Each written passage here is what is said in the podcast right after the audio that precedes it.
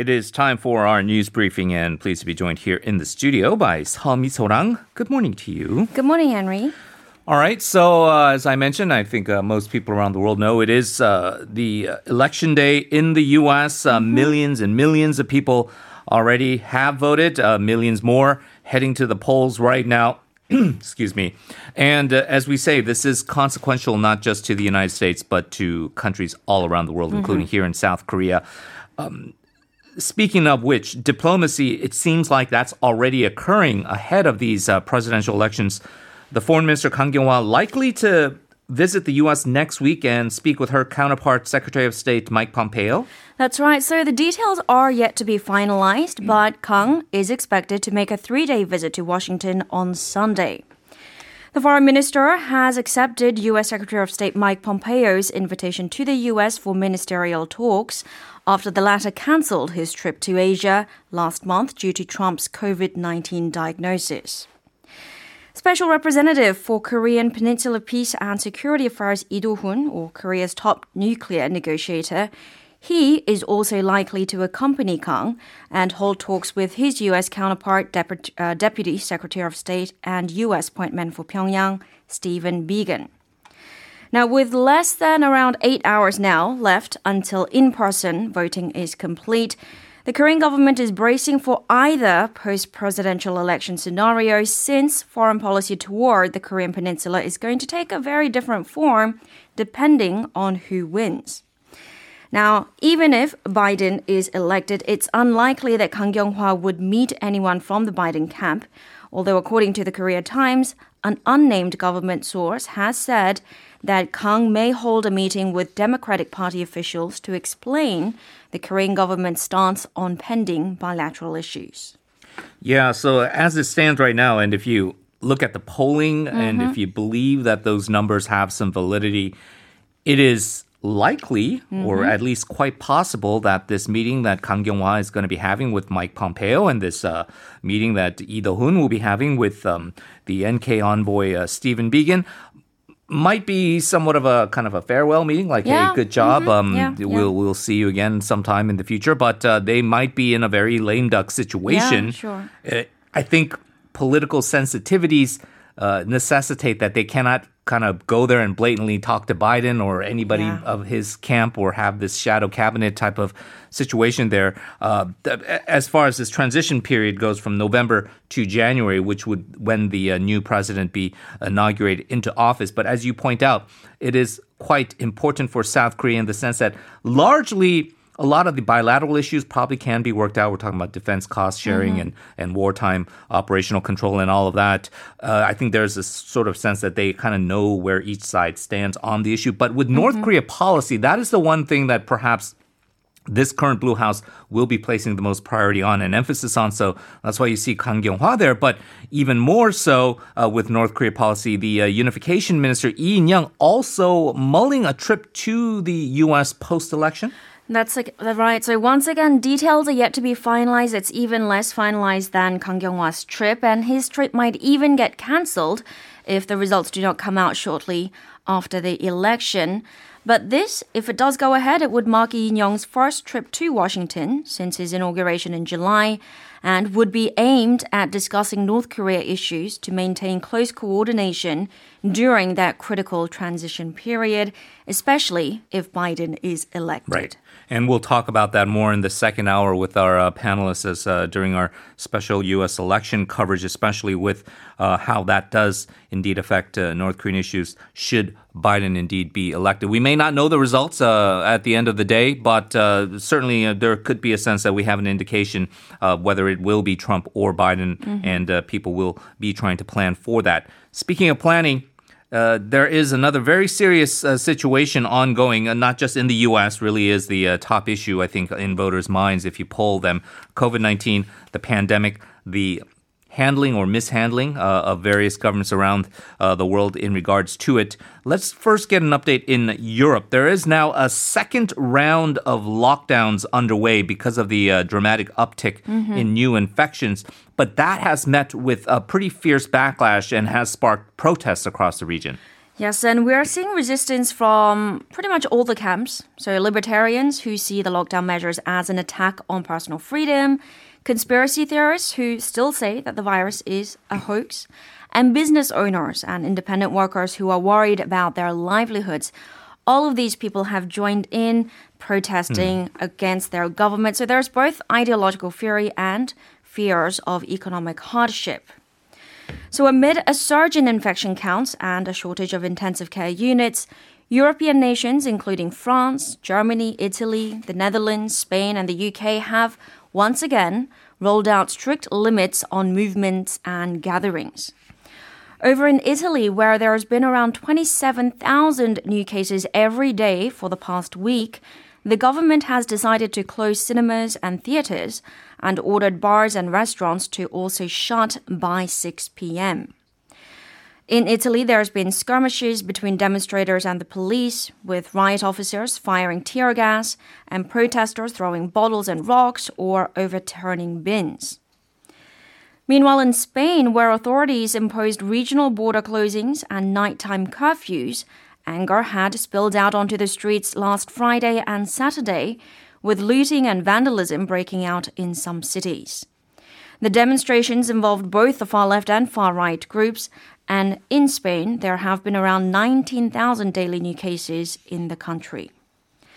Meanwhile, in France, they have been averaging around 43,000 new infections every day for the past week and has already entered a second but more relaxed lockdown. In France, smaller protests broke out across the country last week, mostly demonstrating against shop closures. And in one region, shopkeepers held a banner reading, Upright today, on our knees tomorrow.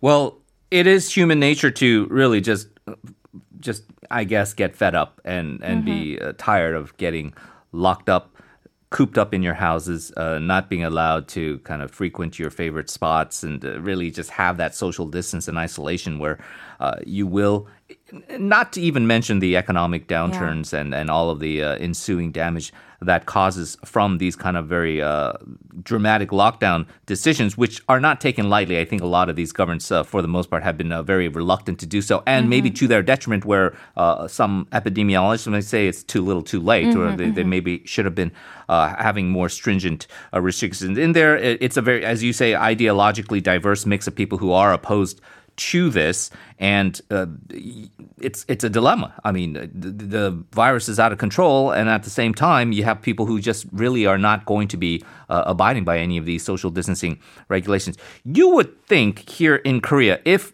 like France, we started averaging 43,000 oh new goodness. cases. I, I, I, would think we Knock would all wood. be fairly amenable to, to, a, to a lockdown here. I think so too.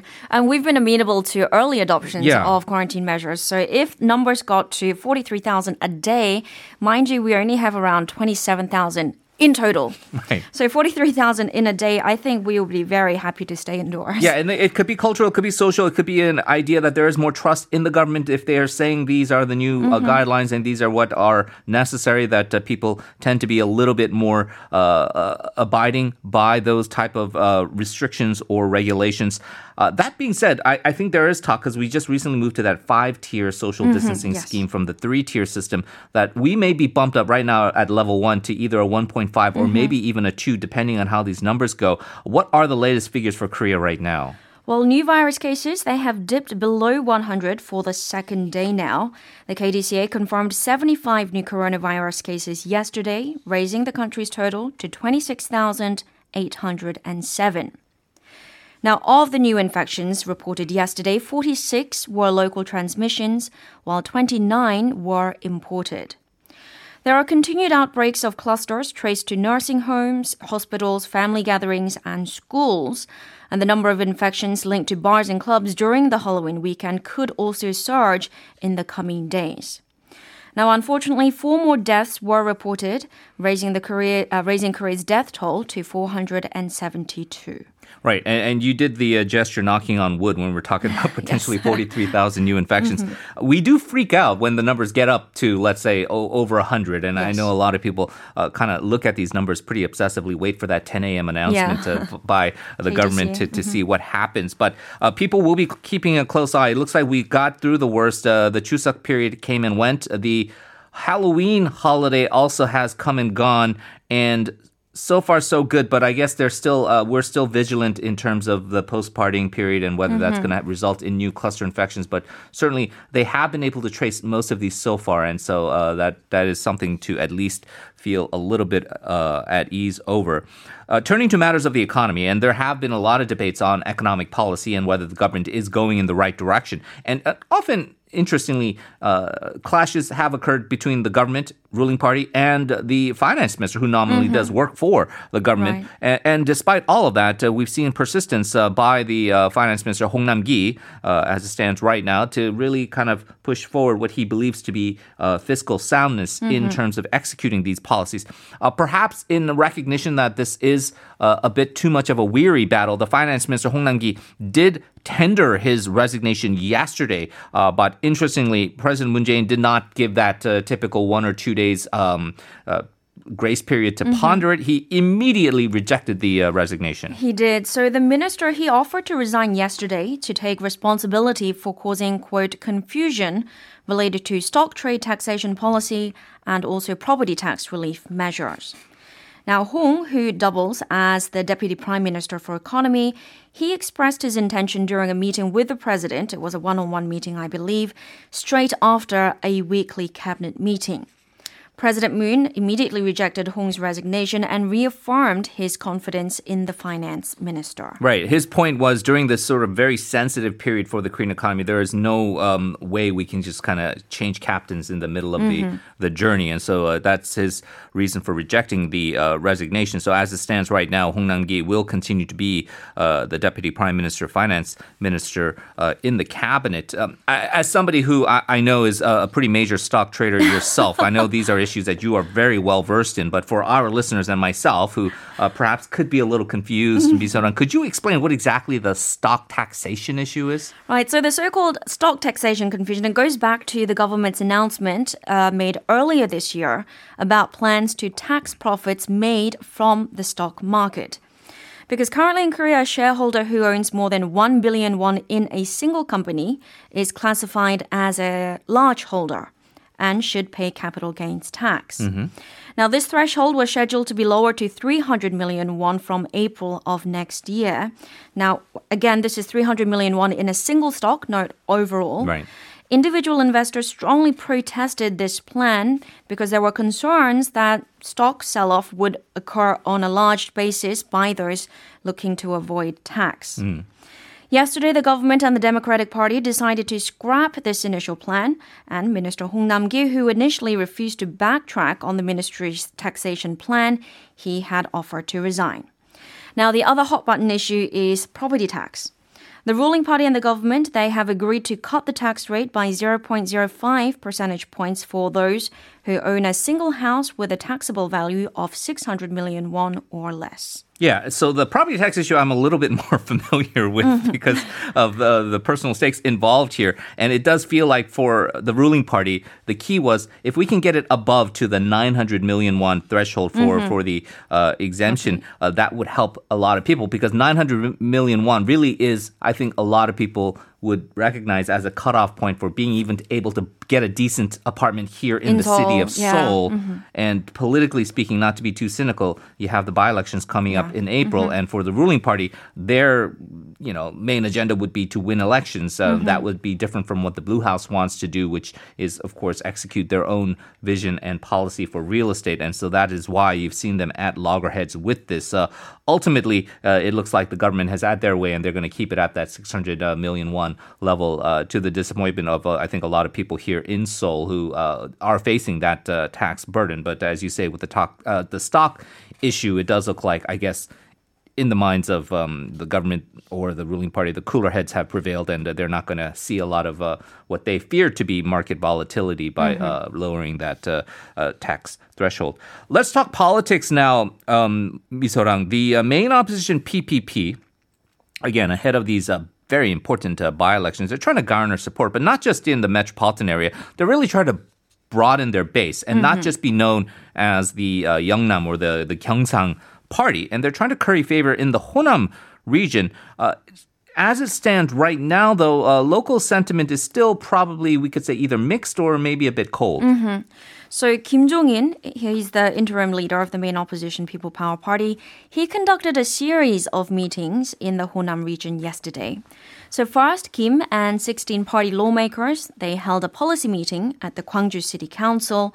And Gwangju's vice mayor, Kim Jong-hyo, and the heads of five districts attended the occasion, outlining major issues of each autonomous district and asking or suggesting budget support.